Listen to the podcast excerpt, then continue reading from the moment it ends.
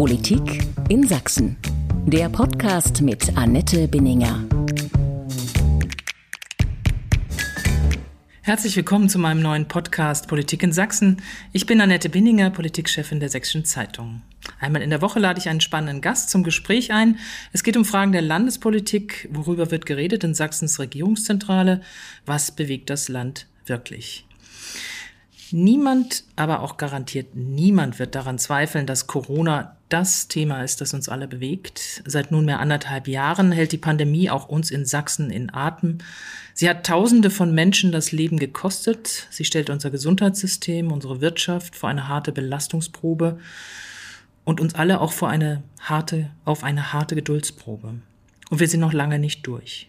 Für meinen heutigen Gast gibt es seit fast anderthalb Jahren kaum ein anderes politisches Thema mehr. Sie hält die Fäden in der Hand, managt den größten Teil dieser Krise für die Landesregierung. Ich begrüße die sächsische Gesundheits- und Sozialministerin Petra Köpping. Herzlich willkommen hier im Dachcafé der Sächsischen Zeitung. Ja, schönen guten Tag, Frau Benninger. Frau Köpping, erinnern Sie sich eigentlich noch, wie Sie zum ersten Mal von Corona gehört haben? Und wann für Sie klar war, was das bedeutet und wie es auch Ihre Arbeit völlig einnehmen wird? Naja, also erstmal muss man so rum anfangen. Ich war ja vorher Integrationsministerin und hatte schon seit dem Jahr 2000 ja auch eine sehr schwere äh, Verantwortung getragen für die Geflüchteten, die nach Sachsen gekommen sind, wo man ja auch mit sehr wenigen gerechnet hat. Dann waren es sehr viele. Auch das war ja eine große Herausforderung, wo man schon so das Spalten der Gesellschaft gespürt hat, wo man gespürt hat, dass die Menschen sehr unterschiedlicher Meinung sind, dass es erste Demonstrationen gegeben hat und dachte dann so ein bisschen, jetzt bist du Gesundheitsministerin, da hast du einfach mal neue Themen, die du aufrufen kannst und habe mich sehr gefreut auf dieses Amt. Sie haben gedacht, es wird jetzt ein bisschen leichter. Ich habe gedacht, es wird ein bisschen leichter in der Form, dass man vielfältiger arbeiten kann, dass man mehr Themen bearbeiten kann. Und das erste Mal, um auf Ihre Frage zu antworten, habe ich im Januar gehört äh, aus China ähm, dass es dort äh, ähm, wirklich Maßnahmen gab durch dieses äh, Corona, dass man ganze Städte abgeriegelt hat, Millionen Städte. Und äh, das war so für mich ein, eine Sache, wo ich dachte, sowas wird in Deutschland nie möglich sein. Dass man solche Maßnahmen ergreift, um eine Pandemie zu ähm, äh, verhindern. Und dann kam das schneller zu uns, als wir alle dachten. Haben Sie eigentlich überhaupt die Zeit, mal zurückzublicken, auch mal innezuhalten? Wie geht es Ihnen mit diesem wahnsinnigen Dauerdruck jetzt auch seit anderthalb Jahren in diesem Amt mit der Pandemie? Naja, das ist wirklich eine wahnsinnige Belastung. Das muss man sagen. Sie haben es ja anmoderiert. Es geht ja nicht nur darum, dass man Maßnahmen beschließt. Es geht darum, dass Menschen gestorben sind. Ähm, es geht darum, dass Menschen äh, wirklich auch Ängste entwickelt haben. Äh, wie komme ich aus der Pandemie raus? Was passiert mit mir in der Zukunft?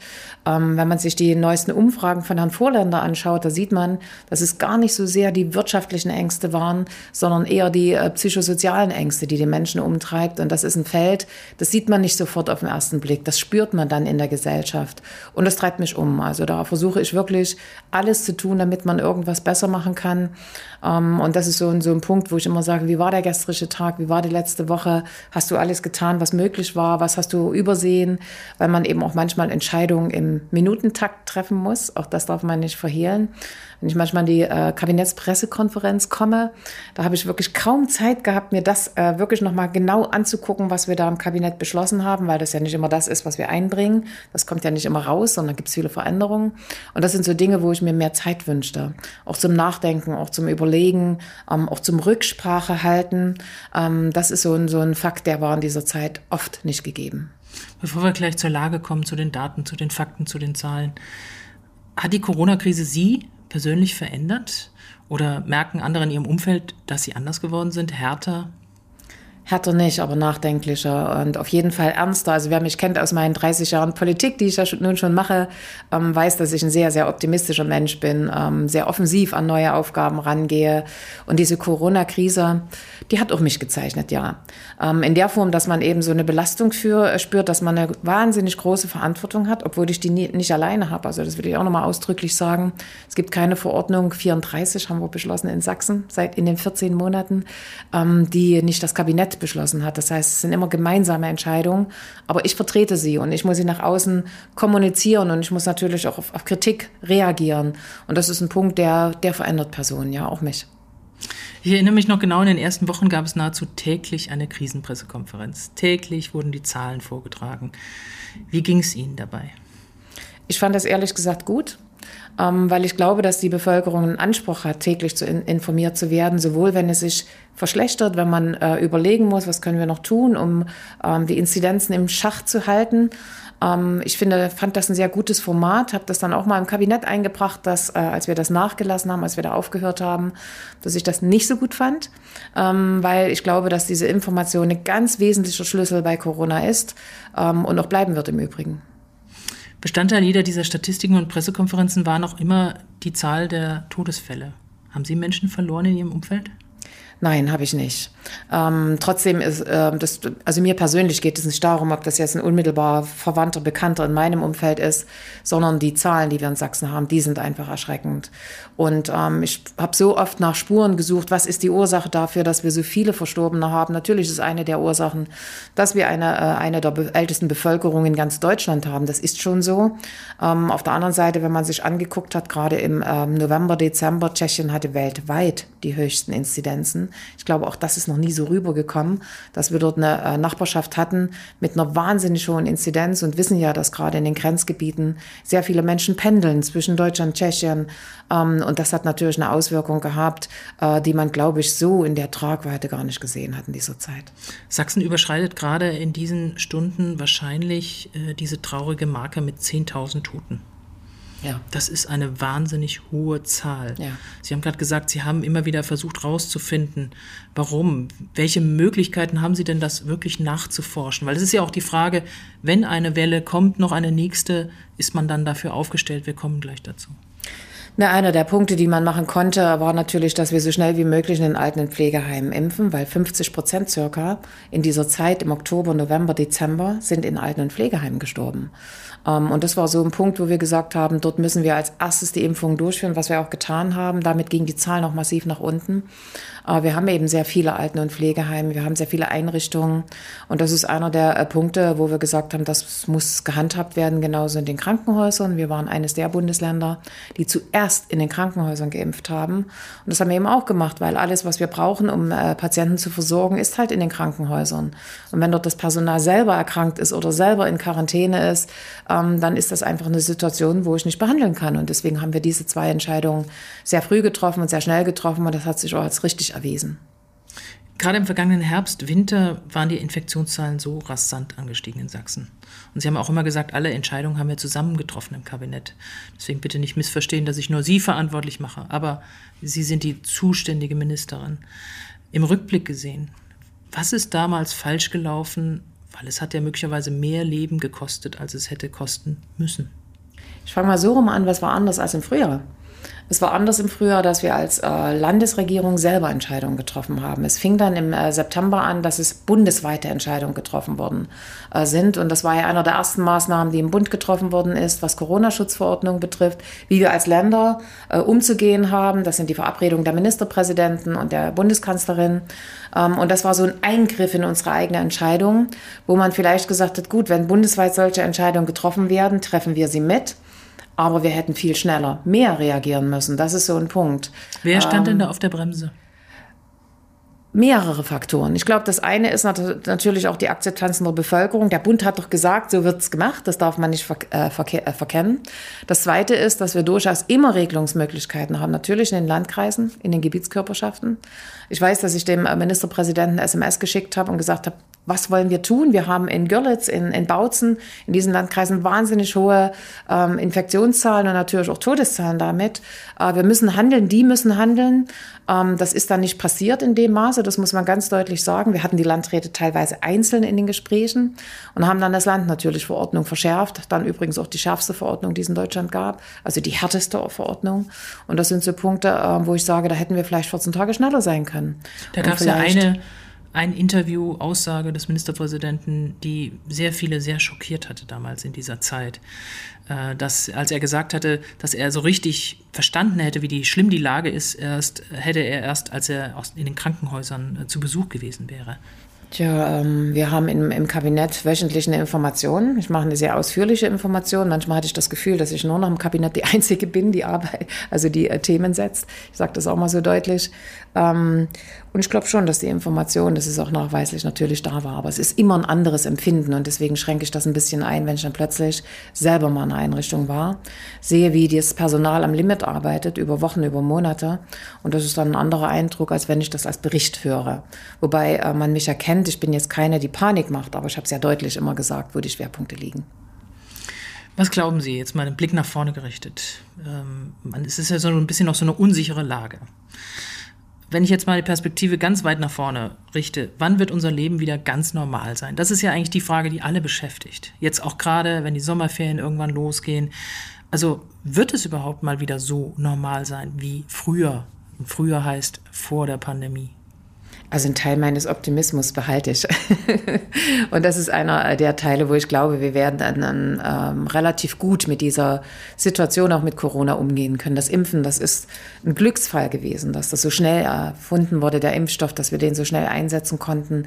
Ähm, noch letztes Jahr um diese Zeit haben wir nicht gewusst, dass wir zum Jahresende letztes Jahres beginnen werden mit Impfen. Das vergisst man immer ganz schnell, wenn man über die vielen Probleme spricht. Also insofern bin ich optimistisch, dass das Impfen helfen wird. Äh, man spricht jetzt über die dritte Impfung, über die Boosterimpfung, äh, die nach neun bis zwölf Monaten kommen soll. Das heißt, wir werden September, Oktober wieder beginnen, äh, die dritte Impfung aufzulegen. Und da glaube ich, da hat man einen guten Rhythmus drin. Und insofern bin ich schon Optimismus. Aber es wird durchaus ähm, Aha-Regeln geben, die wir beibehalten sollten. Dazu gehört eben auch, dass ich gerade in der Winterzeit ja, eine Maske bei bestimmten Gelegenheiten tragen sollte. Wir haben ja gemerkt dieses Jahr, dass es kaum eine Grippewelle gegeben hat, also auch für andere Infektionskrankheiten, das ein guter Schutz ist. Und ich glaube, das sind so kleine Dinge im Alltag, wo ich einfach sage, da schütze ich mich selber. Und wir wissen alle, wenn wir im Zug gefahren sind oder im Flugzeug geflogen sind, hinterher hat man meistens die Erkältung. Das ist nicht immer gleich eine Grippe, aber ähm, das sind so Dinge, wo ich glaube, die sollten wir beibehalten. Genauso, äh, dass man äh, wirklich regelmäßig die Hände wäscht, äh, vielleicht auch desinfiziert. Und solche Dinge, das sind Kleinigkeiten, die uns aber den Alltag auch im Zusammenhang mit Corona erleichtern würden. Für immer beibehalten oder noch ein, zwei Jahre beibehalten? Weil ich fragte ja ganz gezielt, wird es wirklich mal so wie früher, dass man, vielleicht muss man auch lange, werden wir lange brauchen, bis wir das alle wieder aus dem Kopf rausbekommen?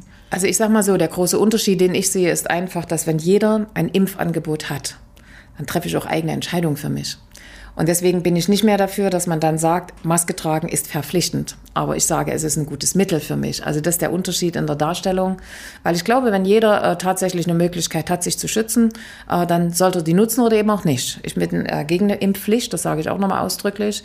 Ähm, aber ich muss dann auch damit leben, dass dann ein Risiko für mich weiter besteht. Und mit dem Risiko muss ich eigenverantwortlich umgehen. Das ist mein Weg.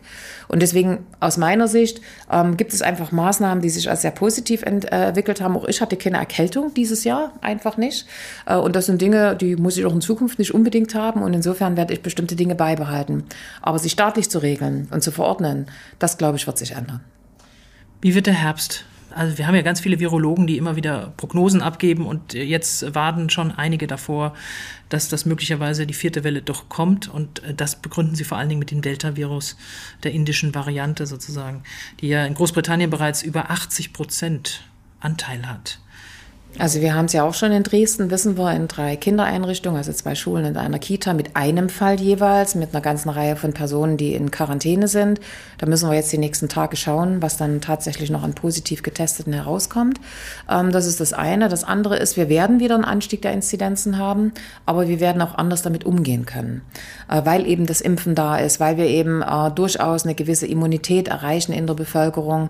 Es wird also durchaus zwischen 50, 60 Inzidenzen geben die aber nicht einhergehen mit den Maßnahmen, die wir jetzt schließen mussten. Und das ist der Unterschied, den ich, glaube ich, sehe. Ähm, Wenn es wirklich Mutationen gibt, ähm, wo das Impfen nicht anspricht oder ähnliches, das kann ich heute nicht einschätzen. Das kann, glaube ich, niemand. Da wären wir Propheten. Und insofern äh, bin ich trotzdem optimistisch, dass es zwar steigende Zahlen gibt, die aber nicht mit den gleichen ähm, Festlegungen einhergehen werden, wie wir sie bisher kannten. Das, der Impffaktor wird eine wesentliche Rolle spielen als einer der Faktoren, die wir beachten müssen. Aber allein durch den Impfschutz ist Sachsen, sagen Sie, gut vorbereitet auf eine mögliche vierte Welle? Das werden wir sehen. Wir sind momentan bei einem Impfstand von 43 Prozent bei den Erstimpfungen, 28 Prozent bei den Zweitimpfungen. Bei den Zweitimpfungen, da haben wir uns sehr schnell entschieden. Auch das ist eine Maßnahme aufgrund der vielen Verstorbenen, die wir in Sachsen haben, dass wir gerade in den Pflegeeinrichtungen schnell die zweite Impfung machen wollten, also nach drei Wochen bei BioNTech, weil wir gesagt haben, der volle Impfschutz ist eben erst da nach der zweiten Impfung. Und gerade in der Gruppe haben wir nach der ersten Impfung gemerkt, dass es nach wie vor Ausbrüche gibt in Pflegeheimen. Natürlich mit weniger schweren schweren Krankheitsverläufen, mit weniger Verstorbenen, aber immer noch. Und das ist nach der zweiten Impfung noch mal eine Nummer besser.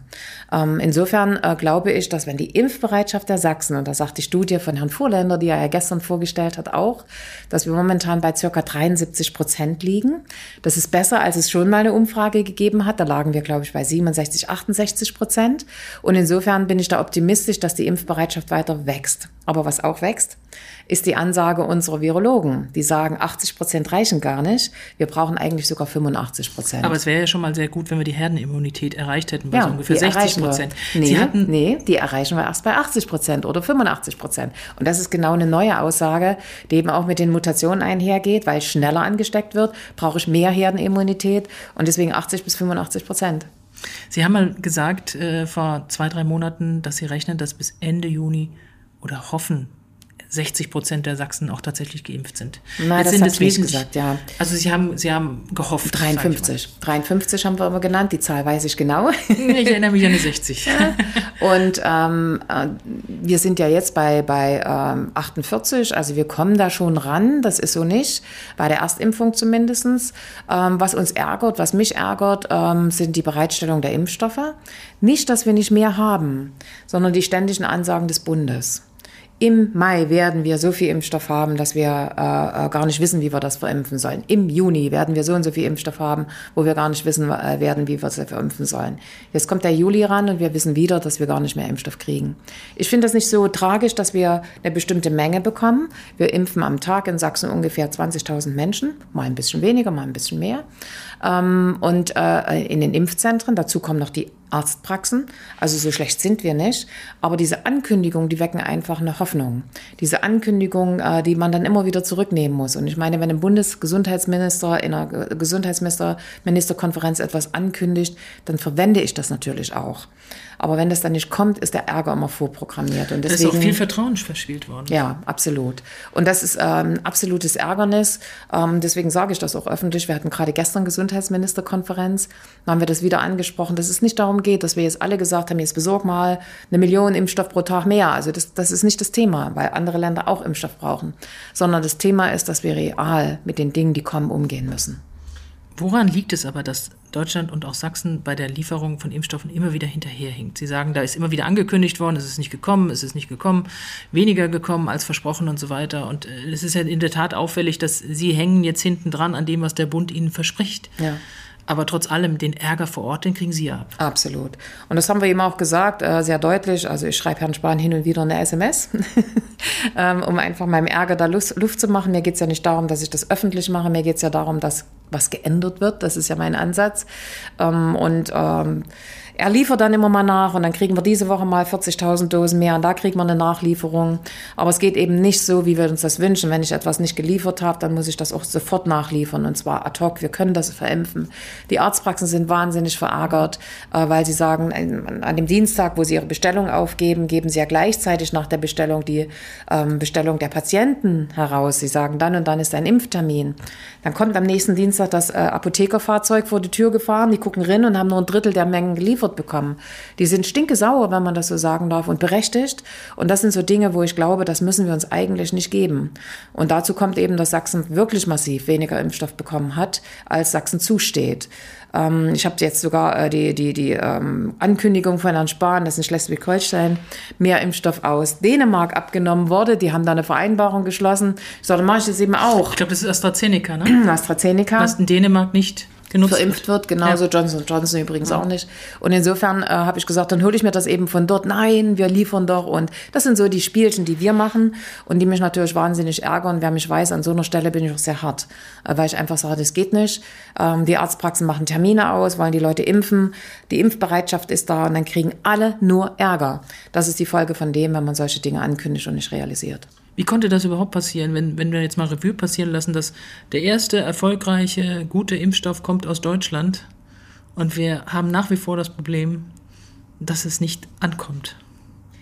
Das ist so nicht ganz richtig. Also wenn man sich anguckt, sehr verkürzt. Mh, wenn man sich wirklich anguckt, wie viel Impfstoffmengen nach Deutschland gegangen sind, weltweit gesehen, äh, da wissen wir, dass die äh, Länder, die jetzt gerade große Ausbrüche haben, ich habe gerade einen Hilferuf aus Vietnam, ähm, die uns bitten, äh, vielleicht mit Impfstoff zu unterstützen. Das wird jetzt gleich meine Aufgabe sein, wenn ich ins Ministerium komme, zu gucken, ob wir da aushelfen können mit AstraZeneca und noch ein paar äh, äh Dosen dahin geben. Ähm, das sind so Punkte, wo ich ja merke, wie ungleich die ähm, Impfungen verteilt sind weltweit. Würden Sie und sowas werden, öffentlich machen oder hätten Sie die haben Sorge? Haben wir immer gemacht. Wir hatten das auch nach Tschechien mhm. gemacht. Dort haben wir mhm. auch unterstützt mit AstraZeneca. Das sind jetzt keine Wahnsinnsmengen, die wir dahin geben, aber es ist eine Symbolik, Klar. dass wir sagen, wir ähm, sind solidarisch. Also ich habe es noch nicht besprochen. Das ist jetzt eine, eine Exklusivinformation, wenn ich das so sagen darf, für diesen Podcast. Aber das sind so Dinge, die mich natürlich umtreiben, wo ich sage, naja, ist ja ganz schön, dass wir ganz viel impfen. Aber wenn es in den anderen Ländern neue Mutationen gibt, weil wir die nicht impfen, dann haben wir ehrlich gesagt gesagt, was die Pandemie betrifft, äh, nicht ganz so viel gewonnen, wie wir denken. Ähm, sie setzen auf den Impfschutz, auch bei den Kindern. Aber bei den Kindern ist es natürlich eine Sache, dass sie nicht alle geimpft werden sein können, bis dann die Schule wieder nach den Ferien auch anfängt. Ähm, was erwarten Sie denn, was noch zusätzlich oder was können Sie noch leisten zum Schutz von Kindern und auch von den Familien, die ja dranhängen? Das haben wir jetzt bei der Delta-Variante gesehen in Dresden, wie viele ganz schnell dann davon betroffen sind. Naja, das eine ist ja, dass wir in Sachsen auch da einen eigenen Weg gegangen sind, wenn ich das so darf und sage. Wir haben ja unsere Impfkommission, die Impfkommission in Sachsen, ähm, die doch äh, an der einen oder anderen Stelle andere Empfehlungen gibt als die STIKO ähm, die auch ein Stück zugeschnitten sind auf das Bundesland. Da komme ich nochmal auf die Abstände zwischen der Erst- und Zweitimpfung. Da haben wir gesagt, weil wir eben im Verhältnis die älteste Bevölkerung haben in ganz Deutschland, ist bei uns das Impfen der zweiten Impfung zeitnah sehr wichtig. Also das sind so Entscheidungen. Genauso ist es bei den Kindern. Die SIKO hat noch vor der STIKO eine Empfehlung herausgegeben, wo sie sagt, dass vor allen Dingen Kinder, die Vorerkrankungen haben, die also selber Risikopatienten sind und die vielleicht auch ein Umfeld haben, wo es Risikopatienten gibt, dass die vor vorrangig geimpft werden sollen. Wir wissen auch mittlerweile, dass es zweieinhalbtausend Termine in unseren Impfzentren gibt für Kinder. Dort haben wir gesagt, dort würden wir ab 14 Jahren impfen. Da müssen die Eltern dabei sein. Und der Arzt kann aber auch sagen, ich impfe das Kind nicht. Also diese Freiheiten, die lassen wir, damit es wirklich eine verantwortungsbewusste Entscheidung ist. Das ist das eine. Und das andere ist tatsächlich, dass natürlich unsere Arztpraxen, Kinderarztpraxen, die 12- bis 14-Jährigen, auch über 14 selbstverständlich, äh, mitimpfen können, ähm, so dass wir schrittweise dort vorgehen können. Ich kann auch Eltern Eltern verstehen, die im Moment noch sagen, hm, Gibt es da richtig genügend Untersuchung? Gibt es schon ein Datenmaterial? Und ich glaube, dass äh, wir uns die Zeit nehmen sollten, diese Unterlagen abzuwarten. Also das ist auch meine Herangehensweise, äh, wenn Eltern sagen, wie soll ich mich denn jetzt entscheiden, wenn es um die Kinder geht? Äh, vielleicht bin ich da doch vorsichtiger. Ähm, da sage ich, okay, dann wartet einfach die Datenlage ab, die sich verbessern wird. Großbritannien hat sehr viel geimpft, USA hat sehr viel geimpft. Da können wir eine Menge lernen aus den Daten. Und wenn die vorliegen, dann kann man auch guten Gewissens sagen, alle Kinder sollten geimpft werden. Hätten Sie Ihre Kinder, wenn die noch in diesem Alter gewesen wären, jetzt schon geimpft? Ich glaube ja. Ähm, ich glaube, dass ich das gemacht hätte, weil ähm, die Impfstoffe selber sind zugelassen ab zwölf Jahre. Das ist eine ganz wichtige Sache. Wir haben in Europa keine Notzulassung, wie das in anderen Ländern ähm, ist. Ähm, trotzdem halte ich es für wichtig, dass wirklich die Familien das selber entscheiden. Und das ist eine ganz wichtige ähm, Grundlage. Und deswegen versuchen wir so viel wie möglich Entscheidungshilfen für die Eltern zu geben. Also unsere Mediziner, die SIKO, ähm, die eben sagt, wer jetzt vorrangig ähm, eigentlich damit bedacht werden sollte. Was nicht heißt, dass es die anderen nicht können. Trotzdem werden wie viele Kinder ungeimpft wieder in die Schule kommen nach den Ferien. Die Maskenpflicht ist reduziert worden. Ähm, haben Sie da Sorge, dass die Schulen wieder möglicherweise zum Herd werden? Es gibt ja auch zum Beispiel keine Filter in den Schulen. Das möchte Ihr Kollege nicht, äh, der Kultusminister. Würden Sie sowas empfehlen? Oder wie kann man die Kinder jetzt in den Schulen noch besser schützen, wenn es da wieder losgeht? Äh, das ist wirklich eine ganz erstaunliche Entwicklung, die wir haben. Auf der einen Seite, ich hatte ja abgestimmt mit Herrn Lauterbach übrigens. Wir waren ja die Ersten, die gesagt haben, wir testen in den Schulen zweimal wöchentlich, was ein Riesenkraftakt war. Ich meine, diese äh, Testkapazitäten, die waren ja nicht da. Musste alles organisiert werden, bestellt werden, gekauft werden. Auch eine finanzielle Belastung für den Freistaat so ganz nebenbei. Wir waren wirklich die Ersten, die zweimal wöchentlich Testen in den Schulen angesetzt haben. Und wenn man Kinder beobachtet, ähm, im öffentlichen Leben, auch in Schulen, die halten sich fantastisch an diese Regeln. Das heißt, Mundschutz an bestimmten Stellen zu tragen, zum Beispiel eben auf dem Gang in der Schule oder ähnliches. Und das finde ich eine großartige Leistung. Und dieses Testen sollten wir natürlich auch in den äh, Herbstmonaten ähm, beibehalten. Das ist eine der Maßnahmen, wo man sehr schnell herausfiltern kann, ob es in den Schulen einzelne Fälle gibt, wo es eben positive äh, äh Erkenntnisse gibt. Das ist das eine. Das zweite ist, es werden durchaus auch im August natürlich Angebote sein für das Impfen auch für Kinder. Und ich hoffe tatsächlich, dass wir in wenigen Wochen mehr Erkenntnisse haben durch die STIKO und durch die SIKO, was die Datenlagen betrifft, so dass die Eltern noch ein Stück weit mehr Sicherheit haben. Denn die Frage wird nicht sein, ob sie alle sich nicht impfen lassen, sondern das Angebot wird es sein. Und insofern hoffe ich doch, dass wir bis August, Ende September war immer der Zeitpunkt, wo die Bundeskanzlerin gesagt hat, bis dahin solle jeder ein Impfangebot bekommen. Ist mir auch nochmal wichtig zu sagen, weil jetzt alle denken, im Juli wäre das schon so. Stimmt nicht. Ende September ist immer anvisiert gewesen. Und das gilt eben dann auch für die Kinder. Und wenn es die Möglichkeiten gibt, werden wir gerne auch Angebote machen in Sachsen, dass man zusätzlich äh, ähm, man Impftag für Kinder einführt oder ähnliches. Mir wäre es immer am liebsten in den Arztpraxen, das sage ich auch dazu, weil Fachleute gehören dazu, dann haben die Eltern mehr Sicherheit, äh, aber auch in den Impfzentren impfen ja Ärzte und auch dort sind Kinderärzte vor Ort. Insofern kann auch dort eine konzentrierte Aktion zum Beispiel gemacht werden mit Kinderärzten. Das werden wir uns überlegen, wenn wir genügend Impfstoff haben. Und natürlich die Datenlagen anders sind. Filter in Schulen, Luftfilter, da macht zum Beispiel Bayern eine große Offensive, um da auch sozusagen dort etwas äh, hinzustellen. Würden Sie ja. sich das wünschen oder eher nicht? Ja, aber es müssen die richtigen sein. Und das ist immer diese Einschränkung, die ich mache. Wir haben auch eine Zuarbeit unserer Landesuntersuchungsanstalt. Natürlich habe ich die Frage gestellt, macht es Sinn, in die Schulen Filter einzubauen? Und die sagen, wenn es nur der einfache Filter ist, den man auf den Boden stellt, dann nicht. Also das ist keine Lösung. Da macht man manchmal auch ein bisschen was den Leuten vor. Wenn man sagt, wir kaufen jetzt für jedes Klassenzimmer für 200 Euro so einen Filter und dann ist alles gut. Das stimmt nicht. Und insofern äh, muss man das wirklich ähm, untersuchen lassen, wissenschaftlich untersuchen lassen. Was ist da eine geeignete Lösung?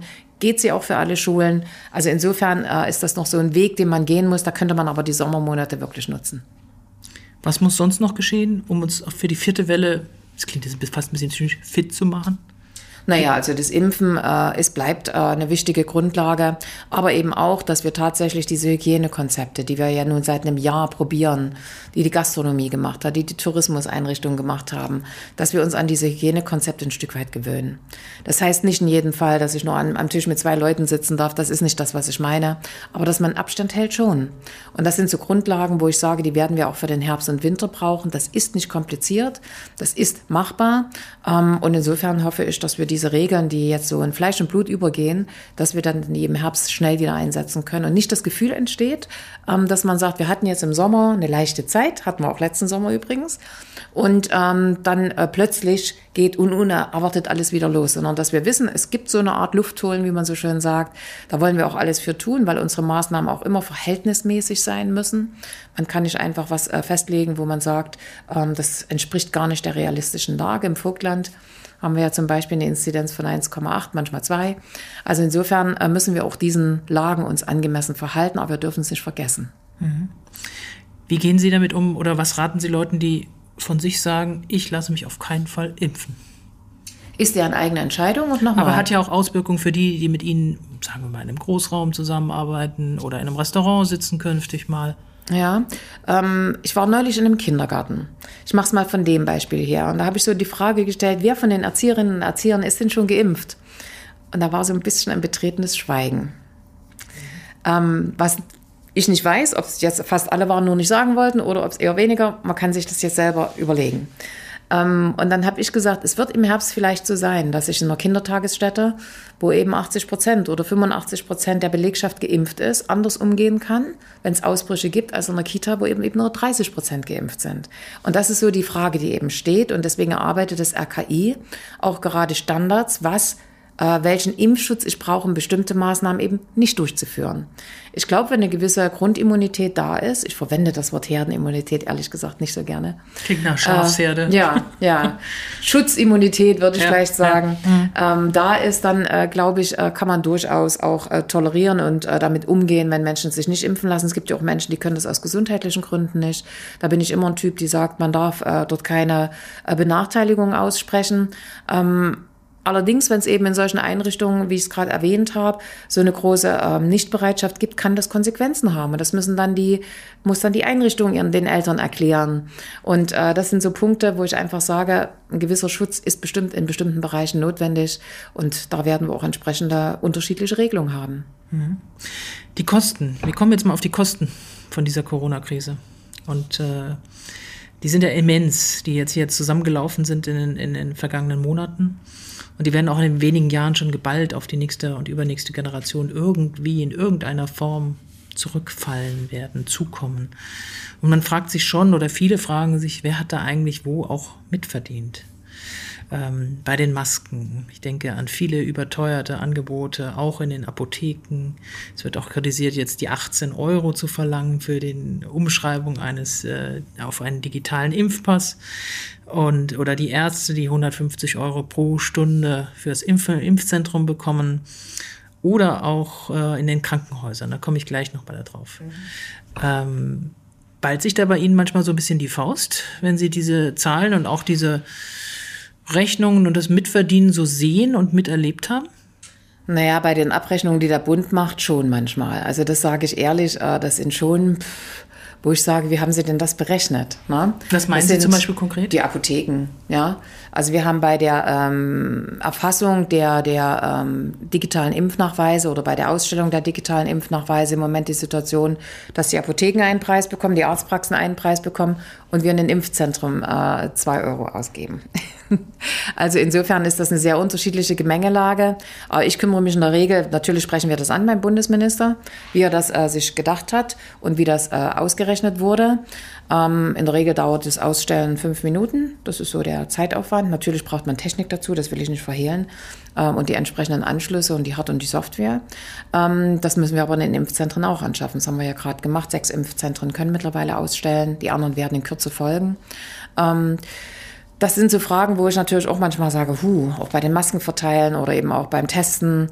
Ähm, das ist schon problematisch. Äh, was uns bei, äh, was, äh, was wir im Land regeln können, Sie haben die Arztkosten angesprochen, da will ich mich überhaupt nicht drum drücken, da muss man unterscheiden. Ein Arzt, der im Impfzentrum 150 Euro bekommt, ist ein Arzt, der eine eigene Praxis hat. Das heißt, er kann an dem Tag, wo er im Impfzentrum ist, natürlich seine Praxis nicht betreiben. Und deswegen bekommt er einen Ausgleich für den Ausfall seiner Arbeit in der Praxis.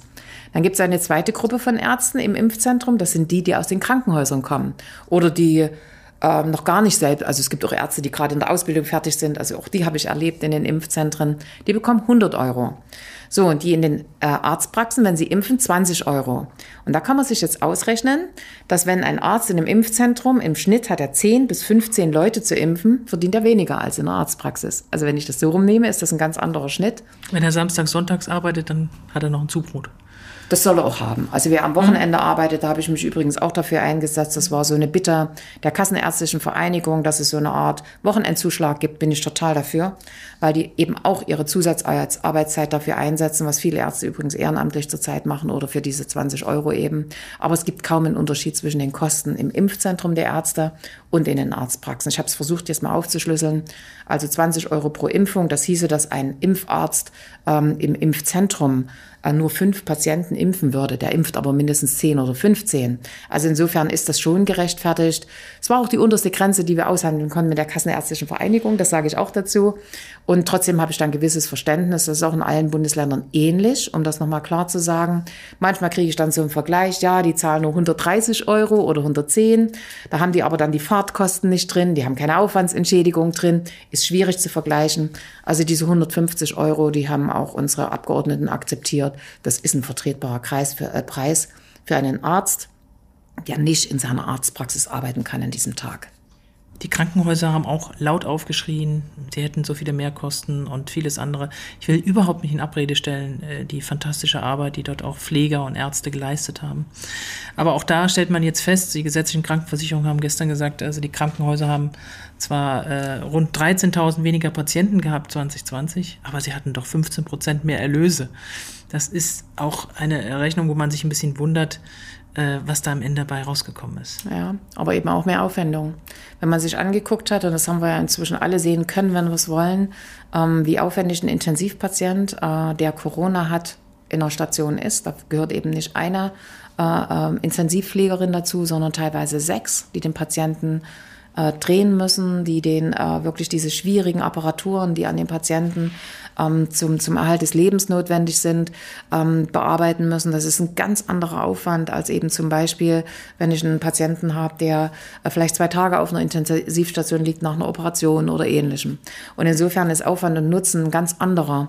Zumal die ja auch die Kleidung, also ich habe das wirklich mal selber gemacht, angezogen das Zeug und gesagt, so wie lange halte ich denn das aus? Also ich weiß nicht, ob ich das eine ganze Schicht ausgehalten hätte. Ähm, das ist wirklich sehr, sehr sehr aufwendig und deswegen kann man das nicht so vergleichen. Äh, wir haben mit unseren Krankenhäusern, das ist jetzt mein Dankeschön-Block, den will ich auch unbedingt setzen, sowohl an unsere Pflegekräfte in den Krankenhäusern, an die Ärztinnen und Ärzte, als auch in den Pflegeeinrichtungen selber, die genauso mit zusätzlichen Belastungen umgehen mussten und natürlich an die Arztpraxen und Impfzentren. Ich will keinen vergessen und das ist nicht nur so dahergesagt, sondern das ist mir wirklich sehr wichtig, weil die haben teilweise bis ans Limit gearbeitet. Die haben keinen Urlaub genommen, die haben kein Wochenende genommen. Ich habe mit den Ärzten gesprochen, die haben manchmal, wenn sie über ihre Arbeit berichtet haben, wirklich geweint weil die so fertig waren. Und das ähm, finde ich, wenn man das jetzt nur auf eine finanzielle Geschichte reduziert, ist das der falsche Ansatz. Aber trotzdem tauchen ja auch Fragezeichen auf, die man einfach mal auch besprechen muss. Also auch dieser Skandal um die Intensivbettenberechnung. Mhm. Da hat Spahn öffentlich gesagt, es sei Aufgabe der Länder, die Abrechnung bettenscharf zu untersuchen. Wunderbares Wort.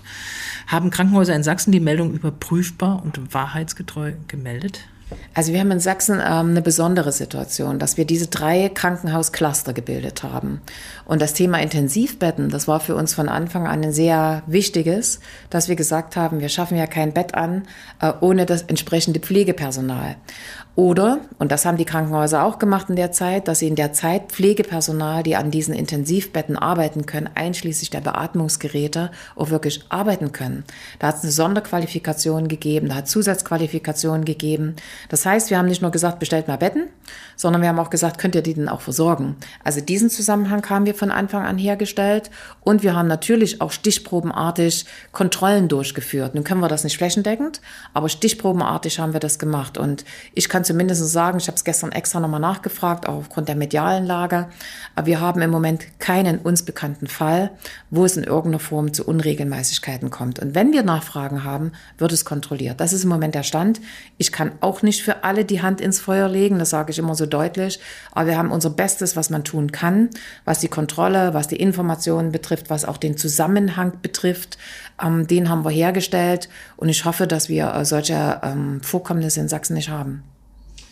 Warum tauchen die, tauchen die angeblich neu geschaffenen Bettenplätze nicht im Divis-Register auf? Das ist wirklich eine Verwirrnis. Die Frage habe ich ja. auch oft gestellt. Und wir haben in Sachsen, wir haben ja ein eigenes Divi, also eine mhm. eigene Meldestatistik über dieses Cluster. Da haben wir eine Leitstelle eingestellt. Und dort rechnen wir nur die Corona-Betten nur die Corona-Intensivbetten. Und deswegen gibt es dort eine andere Zahl als zum Beispiel in der Divi, die alle Intensivbetten erfassen. Das ist eine, eine Stelle, ich glaube, die ist auch relativ gut zu erklären, weil wir in unserer Corona-Schutzverordnung zwei Faktoren drin haben, die andere Bundesländer nicht haben. Das eine ist die Belegung mit Corona-Patienten auf Normalstation. Auch das ist ja anders, als wenn ich eine normale Station habe, um es nochmal zu erklären. Das sind abgeschlossene Stationen, weil ich ja dort den Infektionsschutz beachten muss. Das heißt, da kann ich nicht den einen Patienten neben den anderen legen, sondern es kann, muss eben eine richtig abgeschlossene äh, äh, Station sein, die natürlich auch zusätzlichen Personalaufwand hat, weil das Personal, was dort arbeitet, eben nicht ohne weiteres mal schnell rü rüberschlüpfen kann in die andere Station, logischerweise. Und genauso ist es bei den Intensivstationen. Ähm, dort haben wir auch eine Bettenkapazitätsgröße eingearbeitet. Das heißt, wir haben bei den Normalstationen 1300 Betten. Das ist ein Vorwarnsystem. Wenn die mit Corona-Patienten belegt sind, bedeutet das, dass 14 Tage später eine Überlastung des Gesundheitssystems Gesundheitssystems passieren würde. Hätten wir dieses Warnsystem im Herbst, Winter gehabt, wäre ja. die Katastrophe nicht passiert. Ne? Ja, die Katastrophe, das kann man so nicht also sagen. Also es wären wahrscheinlich wesentlich früher eingegriffen worden.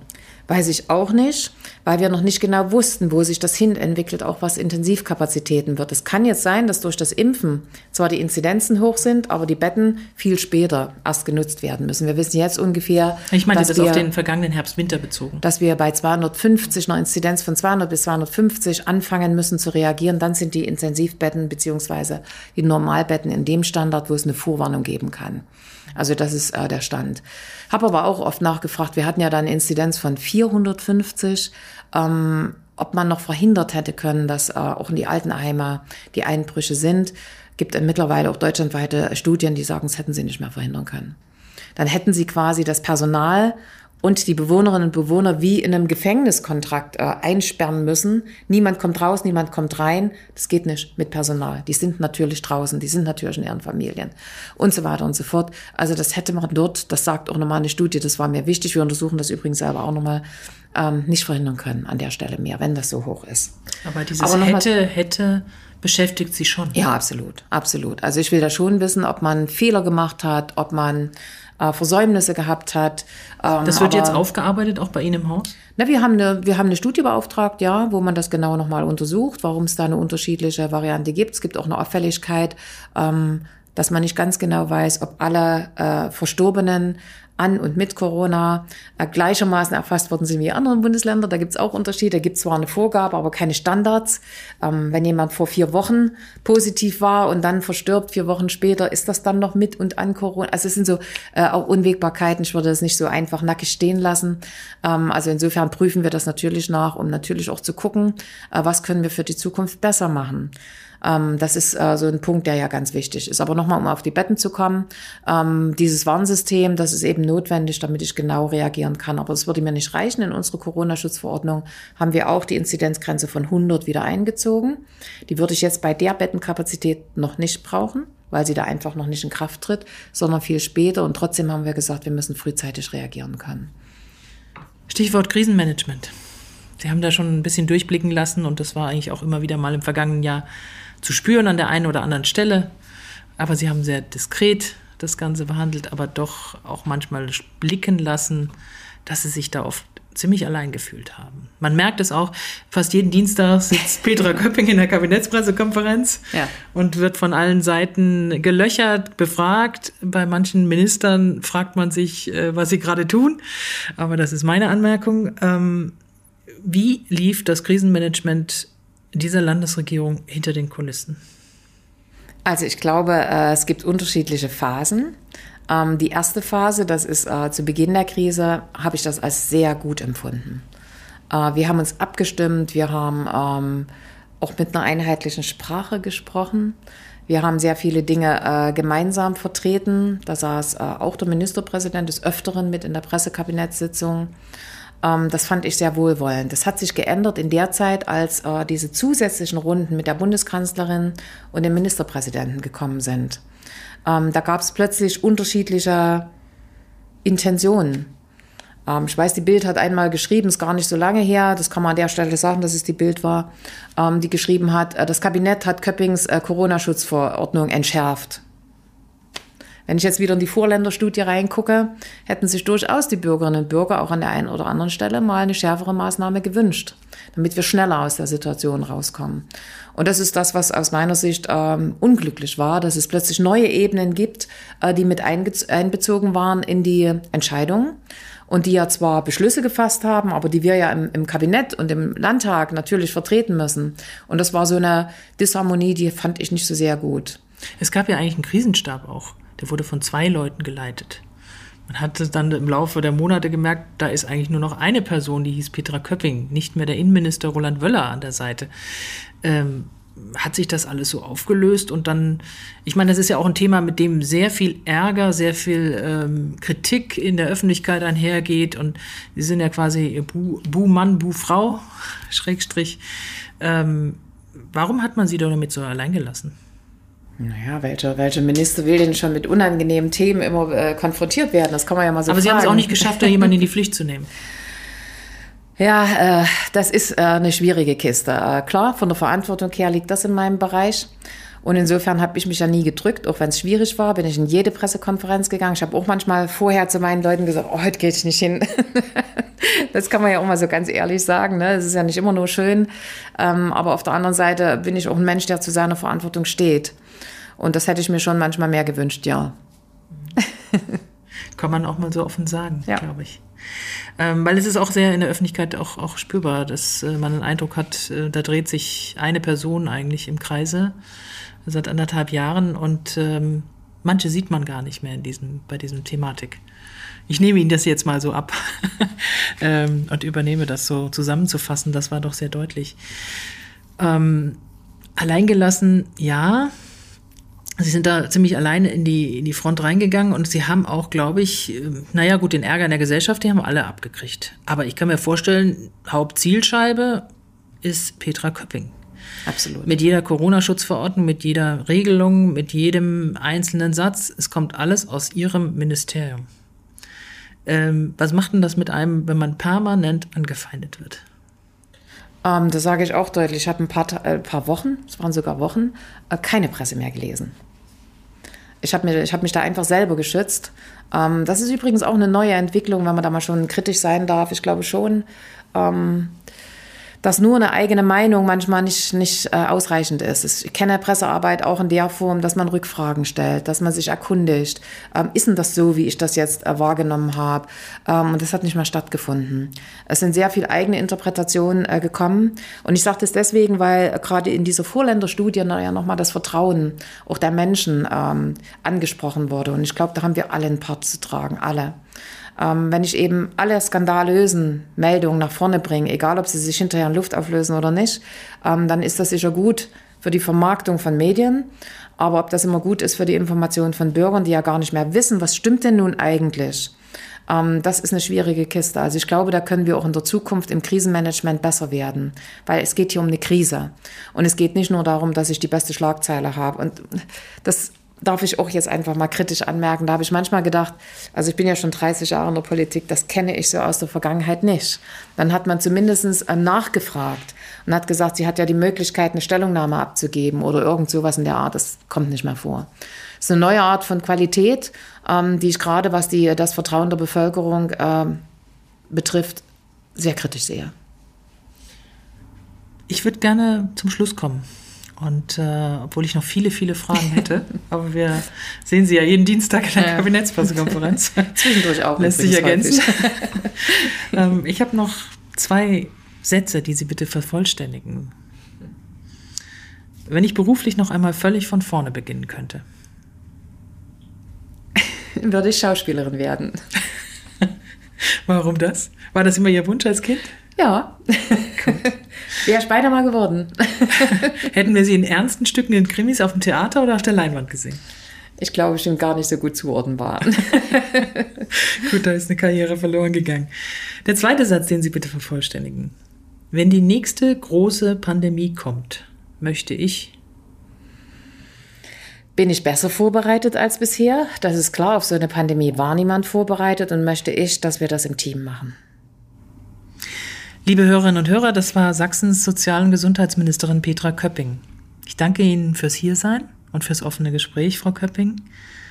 Das war die dritte Folge meines neuen Podcasts Politik in Sachsen. Wir hören uns wieder, dann wieder mit einem spannenden Gast. Lassen Sie sich überraschen. Bis dahin bleiben Sie gut informiert und ich empfehle Ihnen dazu auch, und falls Sie ihn noch nicht kennen, unseren täglichen Newsletter Politik in Sachsen mit allen wichtigen News aus ganz Sachsen. Bleiben Sie gesund, Ihre Annette Binninger.